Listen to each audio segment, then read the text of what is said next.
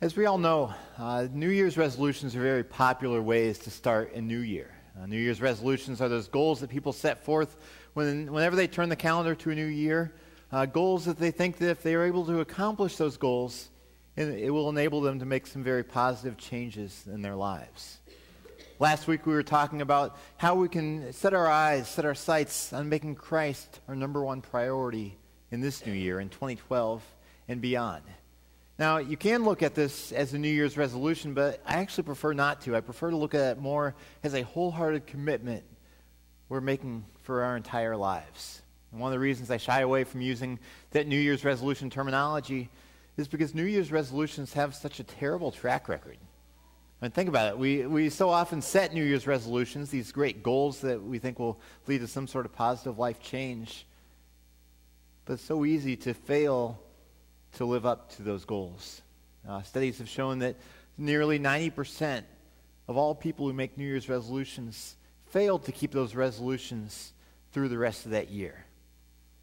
So, you know, I think this is not true just with New Year's resolutions. I think it's true with all goals in life that we start out with great intentions, start out with a lot of enthusiasm for those goals, but we don't really follow through on them oftentimes.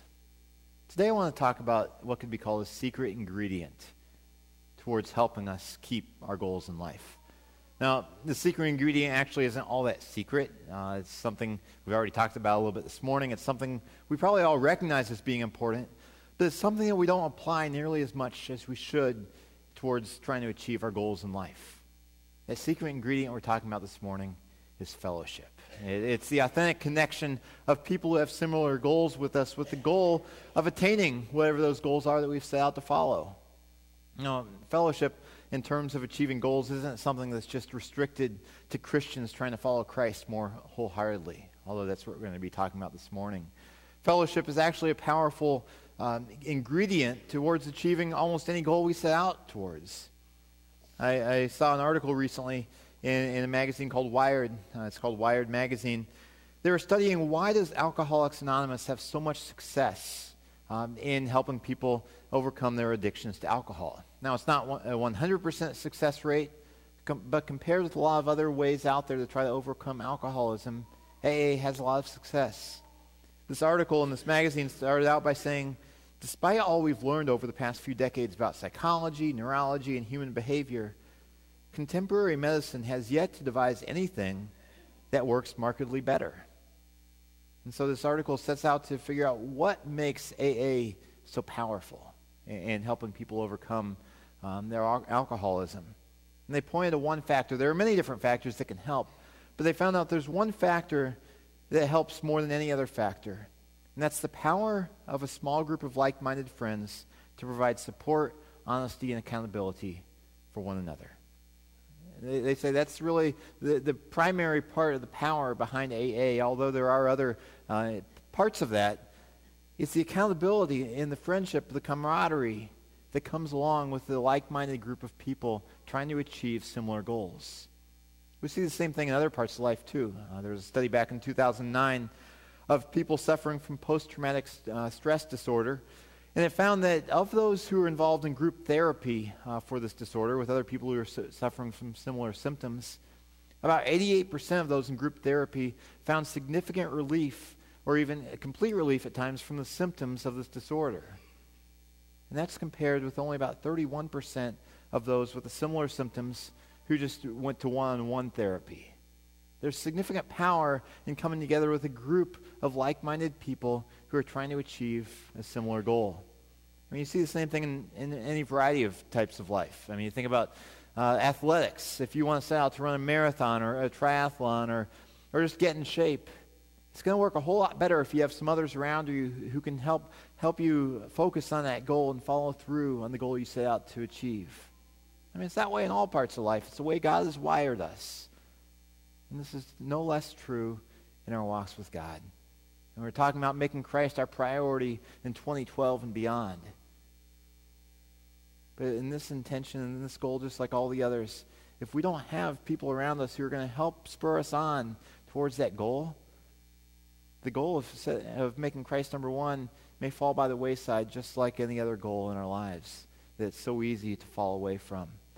So today I want to talk about this ingredient of fellowship and how fellowship with other Christians who want to make Christ number one in their lives too can help us to follow him faithfully this year and beyond. I invite you to turn your Bibles to Hebrews chapter 10. Uh, Hebrews 10, you can find a Bible in the pew or the chair in front of you if you didn't bring one.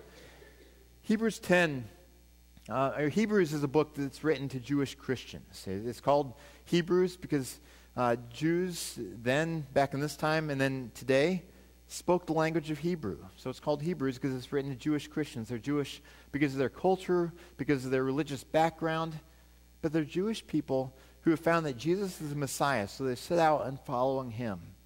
Now, this letter called Hebrews, written to these Jewish Christians, has a lot of uh, references to Jewish traditions, Jewish religious systems. They're things that we may not understand fully today unless we understand some of that Jewish background. And we're actually going to encounter a little of that in our passage today.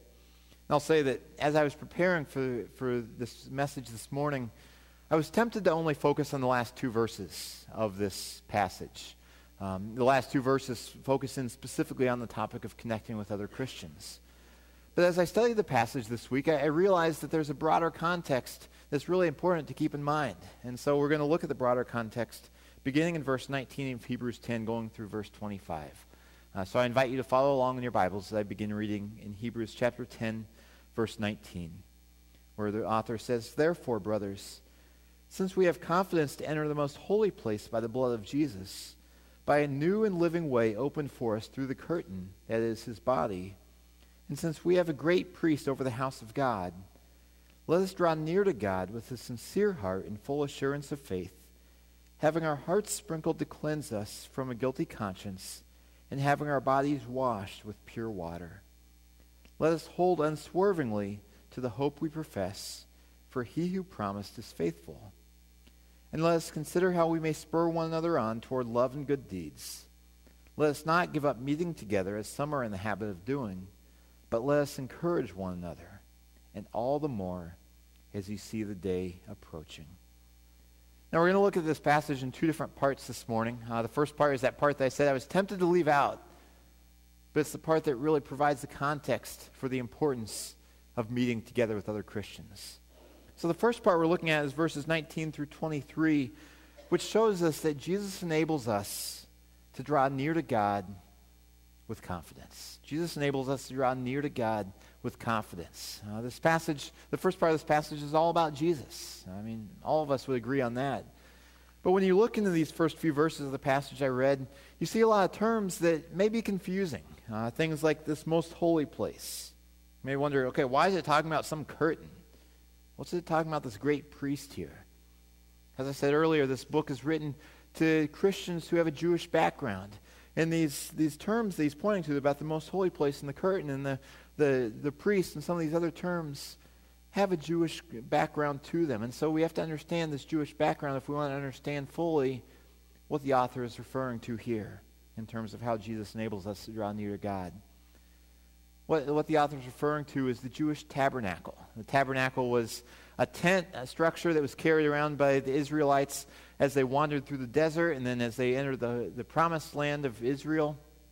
Um, it was this tent structure that was central to their worship of God. Uh, when they would set up camp out in the desert, this tent structure, the tabernacle, would be in the center of the camp. And if you look at the tabernacle from an aerial view, there are three main parts of the tabernacle. Now, the reason I'm sharing this is to help us understand uh, this passage a little bit more fully. There were three main parts of the tabernacle. The largest part was called the outer court. The outer court was the place where any Jew could go into. There was an altar there and some other things. Like I said, any Jew could go into the outer court of the tabernacle. Now, the Jewish temple, which came along later, had a very similar layout. But, but anyone, any Jew could go into the outer court. Now, there are two rooms within the tabernacle. The outer court was outside, open to the elements. There were two rooms, though, enclosed rooms. One was called the Holy Place. The Holy Place was a place where only Jewish priests could enter. They enter there to, on a regular basis to perform their priestly duties, sacrifices, burning incense, um, things like that. Any Jew could go into the outer court. Only priests could go into the holy place. But you had one other part of the tabernacle or the temple. That was the most holy place. The most holy place was a place on earth that was seen as, as the most intimate, powerful presence of God anywhere on this earth. In the most holy place, only one person could enter that place, and only once a year. Only the high priest could enter the most holy place. And it was seen as such a sacred place that when the high priest entered once a year to make atonement for the people of Israel, he had to wear a rope around his leg. So that if something happened to him while he was in there, if he had a heart attack, if he was struck down by God and he died, or he went unconscious, the other priests would be able to pull him out by the rope because they felt like that was such an intimate, powerful presence of God that no one else could go in there to help him out.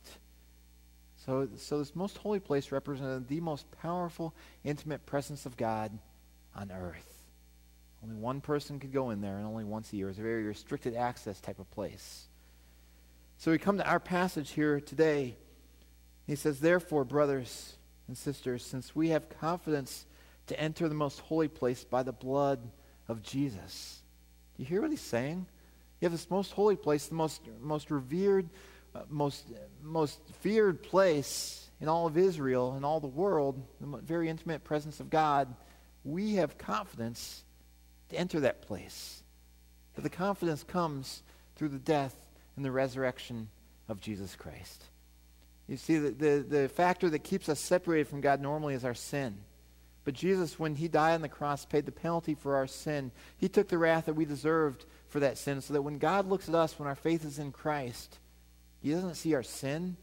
He sees us washed clean. So that now, when our faith is in Christ, we can enter that most holy place. And, metaphorically speaking, the presence of God with confidence. Jesus' resurrection shows that God accepted the payment that Jesus made on the cross. Eh, I mean, it's kind of like a check that cleared, that God accepted the payment. So now Jesus lives. He's not just a dead Savior, He's a living Savior. In heaven, he is the great high priest who's making intercession for us, constantly making sure that we can still come before God. Now we see in this passage that Jesus made a way through the curtain that is his body. You may be wondering, okay, what's this curtain talking about in this passage? You see, between the holy place and the most holy place in the, in the temple or the tabernacle, there is this giant curtain. Now keep in mind, only one person ever went through that curtain each year. But there's a curtain that separates the most holy place from the holy place.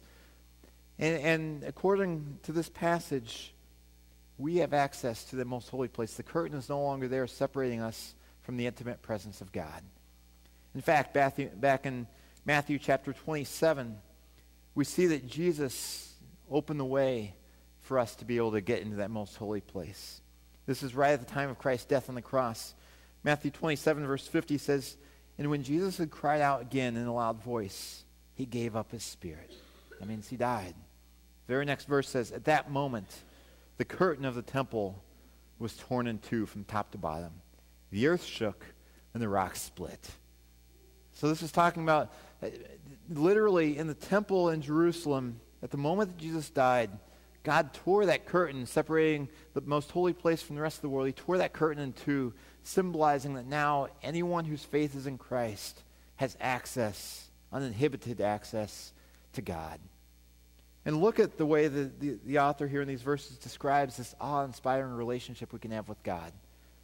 He says that we can have confidence to enter the most holy place. I mean, before the most holy place was feared, I mean, only one high priest went in there once a year, and he went in with great trembling But we have confidence to enter the most holy place. I mean, think about the change that's taking place because of what Christ has done. I mean, this is the God of the universe we're talking about here, the King of kings, Lord of lords, the creator of all things. And we have confidence to come before him, to make ourselves at home in his presence. And there are a lot of things in our lives that we don't have confidence in. But the relationship you have with someone makes a difference in how much confidence you have in their presence. Think about when you go to your doctor's office. Uh, you go in the, the front door, you sit in the waiting room until someone calls you back. And then when, you're, when usually a nurse calls you back, you sit in the examination room until the doctor comes in. Doctor sees you, says goodbye, then you leave. That's typically what you do in a doctor's office. Odds are good in a doctor's office, you probably wouldn't have the boldness or the audacity to go into that doctor's personal office and make yourself at home in there, would you? Probably not. I know I don't have that type of boldness. I don't think my doctor would be very happy if I did that. It Makes a big difference when you have a different type of relationship with that doctor. Growing up, my dad was a dentist. He's still a dentist uh, to this day. My dad's dentist office was, was just a few blocks from my school. And so oftentimes, especially in middle school, I'd walk to his office after school and wait for a little while until he was done with work, and then we'd go home together. When I went into that dentist office, I didn't go in the same way that normal patients did. I went in the side door that only employees go in. I just went in. No one raised an eyebrow that I was going in there. I wouldn't just sit in the waiting room or something like that. I would go into my dad's office. I'd sit in my dad's chair. If I wanted to get some paper or a pen, I'd open up his desk drawer. Um, oftentimes, I'd want to see if anyone sent me any letters. I mean, it was rare. I was always told by my parents that I shouldn't expect to get a whole lot of mail if I'm not sending let- letters out as well. But I'd always go through my, the mail to see if I got anything that day. I've made myself at home there, and I did so with a lot of confidence because I, I, had my dad's permission to do that. He was very happy to have me there, making myself at home in his office, in his personal office. See, it's very different when you have that type of relationship with the person whose place you're in. I mean, you wouldn't, I wouldn't do that with my doctor here in Port today, but I would do that with my dad because I have that father-son type of relationship with him. And we can have that same relationship with God, where we come before God with utmost confidence because of what Christ has done for us. We have no reason to fear him. He says later in this passage that we can draw near to God with a sincere heart. We don't have to put on a false front. We don't have to try to say, look, God, look at all these good things I did. God already accepts us if our faith is in Christ.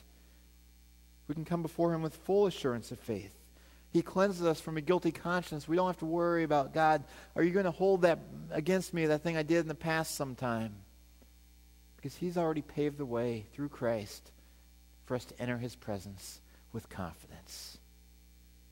Now, in verse 23 here, the author says, Let us hold unswervingly to the hope we profess, for he who promised is faithful. And we see we have such great hope in, in being able to come confidently before God. Jesus enables us to draw near to God with confidence. But we need to hold unswervingly to this hope. It says that God's faithful. He's not going to run away. He's not going to do something that prevents us from coming into his presence. But when we examine our lives, we, rec- we need to recognize that we are the ones who are very prone to wandering away from God. In fact, we sang that earlier in the song Come Thou Fount. The last verse says, Prone to wander, Lord, I feel it. Prone to leave the God I love. And there are many factors that can cause us to wander away from God, to stop holding unswervingly to the hope that we have in Christ. I mean, I think about factors like temptations, which tempt us, entice us to prioritize other things in our lives, to, that we want to seek those things for a sense of security and hope and purpose rather than seeking God.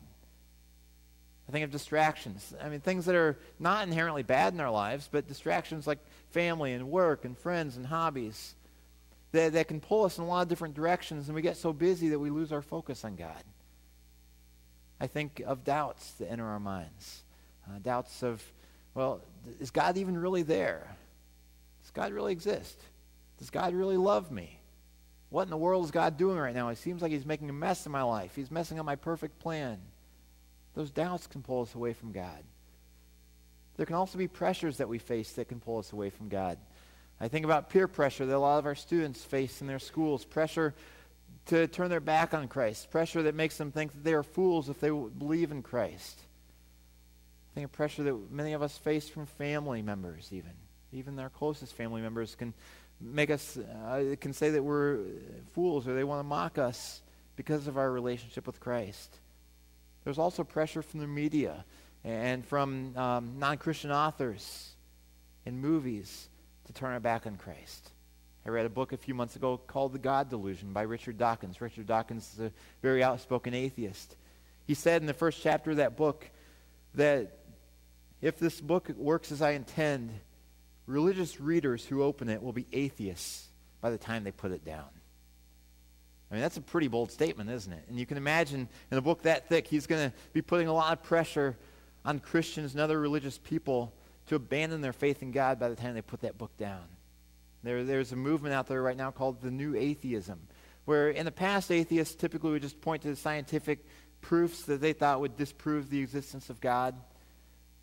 Now, these new atheists are going on the offensive, being more aggressive to try to mock Christians and other people who believe in God, to try to say that we are, we are dumb, we're foolish to believe in God.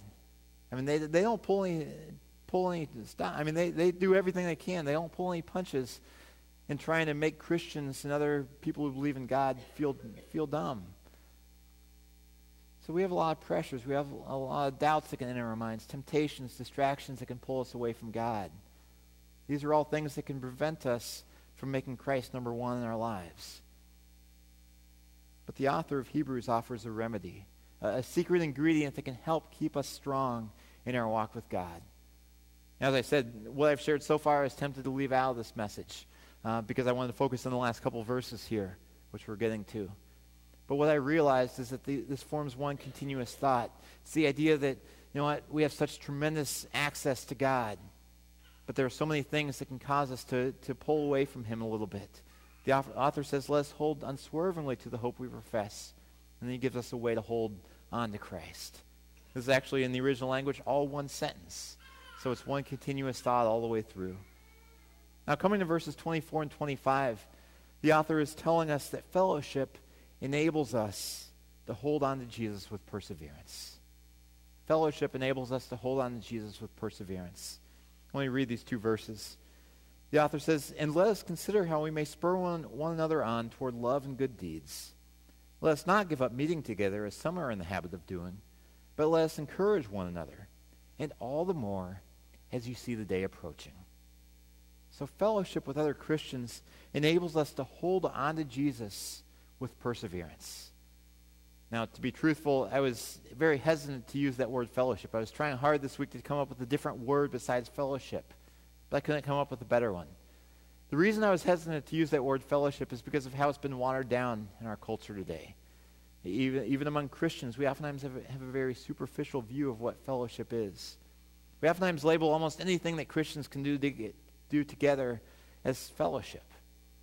I mean, you have two Christians who sit down for coffee together. They don't really discuss Jesus very much. They just shoot the breeze about their day, about what's going on in their family. They call that fellowship because it's two Christians together. Or you see a group of Christian guys who all go to a baseball or football game together. They say, wow, that was great fellowship. Even though they may have not talked much about Christ during that time, they, they think that since they're together as Christians, that must be fellowship.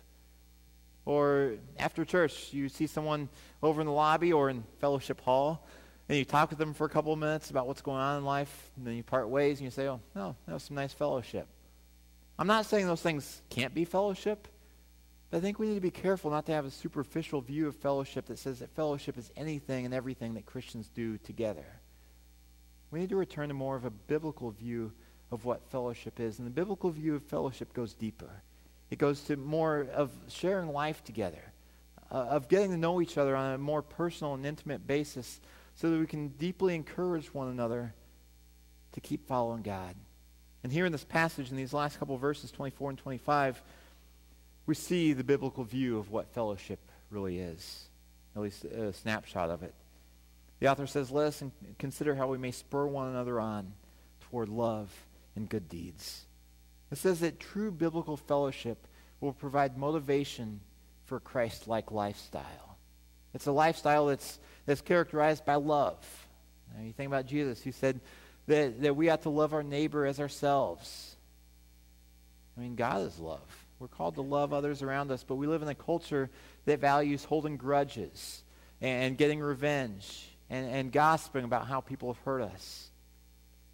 We live in a culture that really gives lip service to love, but doesn't really live it out. So we need the fellowship of Christians around us to help us live out lives of love. Says that we also ought to spur one another on toward good deeds. Good deeds are, are the good things we do in serving others around us and, and meeting people's practical needs. He's saying here that we need to meet together in order to motivate one another to live this sort of Christian lifestyle. I think of a couple different ways that meeting together can help us live out this love and these good deeds. One way is by holding us accountable to, to show love and good deeds to everyone around us, whether it's in our family or our work or in our neighborhood or other places, to point us to what God's calling us to and to enable us to live that out. But one of the other ways that Christian fellowship helps in this is it gives us an opportunity to show love and good deeds to, to other Christians. It opens up the pathway to show that Christian lifestyle to those other Christians right around us. I think about people here at Freedom's Church who, even very recently, I've seen people showing great love and good deeds to one another, and it's very encouraging. For instance, in the last month, let me list a few of the things I've seen just within the Freedom's family. I've seen, for instance, a man who's good at working on cars uh, do some very significant repairs on, on a car of a single mom within our church. I've seen a family who has uh, donated a significant amount of money in order to be able to help out a person who is in great need. I saw other families give Christmas gifts to people in our church family who are in significant need. I saw people provide meals for a family who is struggling. I saw people go out of their way to make phone calls just to check up, to see how are you doing, to encourage one another, and then to be praying for one another through their hardships. And it's very encouraging to me to see people within the Freedom's family, even very recently, showing love and good deeds to one another. And that's what fellowship enables us to do. If you don't have true fellowship with one another, you aren't going to know the needs of those around you. But fellowship enables you to, to show this Christian love and good deeds to one another and also to the broader world. But one of the things that fellowship does is it provides accountability to live out these things. In verse 24, it says, Let us consider how we may spur one another on. This spurring one another on is a very strong word. Uh, it only occurs one other time in the New Testament. And that's in Acts 15, where Paul and Barnabas are having a major conflict over whether they should take another man, Mark, along with them on a missionary journey. They have such a strong conflict that they part ways for a while. That's the only other time that this word for spur on is used in the New Testament. But in this case, it's used in a positive way, spurring one another on, holding one another accountable, pushing one another forward to make sure that you're living out that Christian lifestyle. We all need that spurring on from time to time. Or else it's going to be easy to, to either walk away from God or allow our heart for God to grow cold or be compromised in our lives for Him. So you see here um, that, that we need this motivation. We also need encouragement through life's up and, ups and downs. In verse 25, it says, Let us encourage one another, and all the more as you see the day approaching. It's talking about the day, it's talking about the return of Christ. And we need to encourage one another through life's ups and downs. And we all have ups and downs. Sometimes our downs are, are deep, deep valleys that it feels like we're never going to get out of. And in those times, or even in the good times in life, we need people, people around us to share our joys, to share our, our sorrows, just to journey with us through life. And Christian fellowship allows for this. Now, you see in these things, one of the things when you read between the lines of this passage is it shows that fellowship requires authentic connections with others around us. It requires authentic connections. I mean, this doesn't happen if you are um, just loosely connected with those around you. Honestly, this type of fellowship can't happen in the sanctuary on Sunday mornings in a typical church service. I mean, think about it. Right now, how many faces do you see? One. And you might, out of your peripheral vision, you may see parts of other faces around you. But a church service, it accomplishes other great purposes, such as uniting in our worship of God, such as receiving biblical teaching. But a church service like this is not the place to establish deep, authentic connections, life giving connections with others. For that, you need something else. I mean, you can connect some uh, in the lobby between services or something like that. But this is one of the reasons we emphasize life groups so much here at Freedom's Church. Life groups are groups of usually 5 to 15 people who meet on a regular basis, usually every week or every other week, to share life together, to study God's Word together, to talk about applying it together, to, to pray for one another. These are great places to go deeper, to get that authentic connection and fellowship that we need to persevere in our faith. Now, authentic connections are, are necessary. Also, regularly meeting with one another is very important as well. Um, it says, don't give up meeting together as some are in the habit of doing. There are many reasons why people don't meet together for deeper connections. Sometimes it's fear, sometimes it's uh, just busyness, sometimes it's not seeing the need to. In this, in, in this church that, that this author is writing to, it may very well be a fear of persecution. If, if these Christians identify themselves with other Christians, they may be persecuted for their faith. But we're told, don't give up meeting together. Find ways to connect authentically with one another where you can find motivation to live out your Christian life, where you can find encouragement, where you can find accountability. Because in our walk with God, as in every other part of life, we need those others around us to, to enable us to reach our goals. I want to tell you a story of uh, two men I've known in my life. It's really a case study uh, of a guy named Jared and a guy named Joel. They're, they're, they have very similar backgrounds. I knew them back when I was in campus ministry and also when I was a college student, one of them. Um, they have similar backgrounds. They both um, enjoyed sports a lot. They both grew up going to church quite a bit, but they didn't really see the significance of God in their lives. They both came to know Christ. Uh, they placed their faith in Christ when they were college freshmen. They, they were excited about knowing Christ. But within years, a few years, their lives radically diverged. One of them is currently a missionary, taking the gospel to various Muslim countries over in the Middle Eastern area of the world. The other one isn't walking with God anymore. And I look back and, and wonder what was the difference between them because they start, both started off very similarly, very passionately in their walk with God. What made the difference? I think the difference was fellowship. One of them, the one who's currently a missionary, was able to, st- he, he, was very passionate about connecting with other Christians. He was in small groups constantly. And he has been ever since that day. That kept him strong in his walk with God. The other guy, I mean, he was in a, a small group here and there, but he was never very consistent. After about a year, he stopped attending small groups and other Christian fellowship opportunities altogether. He's not walking with God anymore. I mean, I look at my own life and wonder where would I be without the opportunity to connect with other Christians. I've even had interactions with people here at Freedom's Church in which I tell them, you know what, if you don't get connected somewhere, odds are very good that you're going to fall away from Christ. And I've seen that happen. I've seen some people come back from that, but, but it's a reality that happens in our lives. So we need to ask, okay, how can we prioritize Christ in our lives? I mean, this passage says we can draw near to Christ, with, or near to God with confidence because of what Christ has done. How do we do that? Well, we do it largely by connecting with other Christians who are going to help motivate us in that. I want to give us a very practical way we can do this in the next few weeks. You have most likely heard about this Not a Fan series that we're starting next week. Not a Fan talks about not being a fan of Jesus, but being a fully committed follower of Christ. And we're starting a sermon series next week. It's a six week sermon series about going deeper in our commitment with God. But there's also a small group component, a life group component, where we have 11 life groups uh, around the church, meeting throughout the week. They're found in the back of your bulletin, in which you can go deeper in your commitment to Christ along with one another in fellowship, where you can receive motivation, encouragement, and accountability to, to going deeper in your walk with Christ. These life groups are going to start in just over a week, and I want to encourage everyone to get involved in one. It's not a long-term commitment. It's six weeks. It's a great way to jumpstart your walk with God and, and to, to find that motivation that you need to to f- follow through on that goal of making Christ number one. You can sign up on your connection card, um, and uh, we'd love to just see everyone be able to get connected with one of these for those six weeks. There's also uh, followers journals. These are optional journals available for eight dollars that are daily devotionals that you can follow through the um, through the six weeks. They look like this. Today is the last day to order them through Freedoms. We're going to place an order for them tomorrow.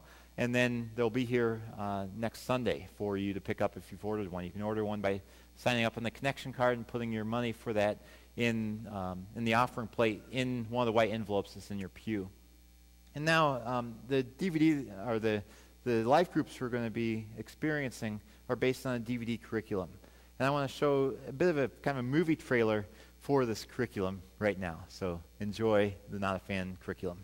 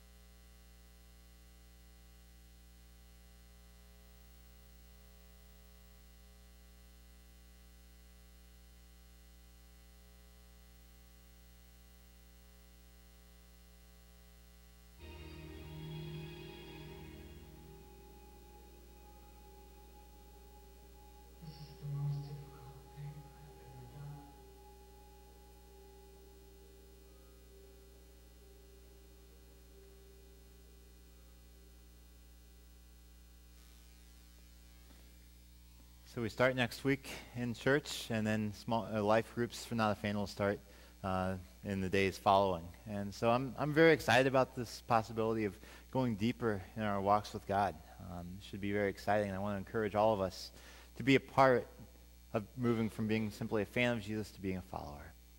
As the ushers come forward to receive this morning's offering, let's pray.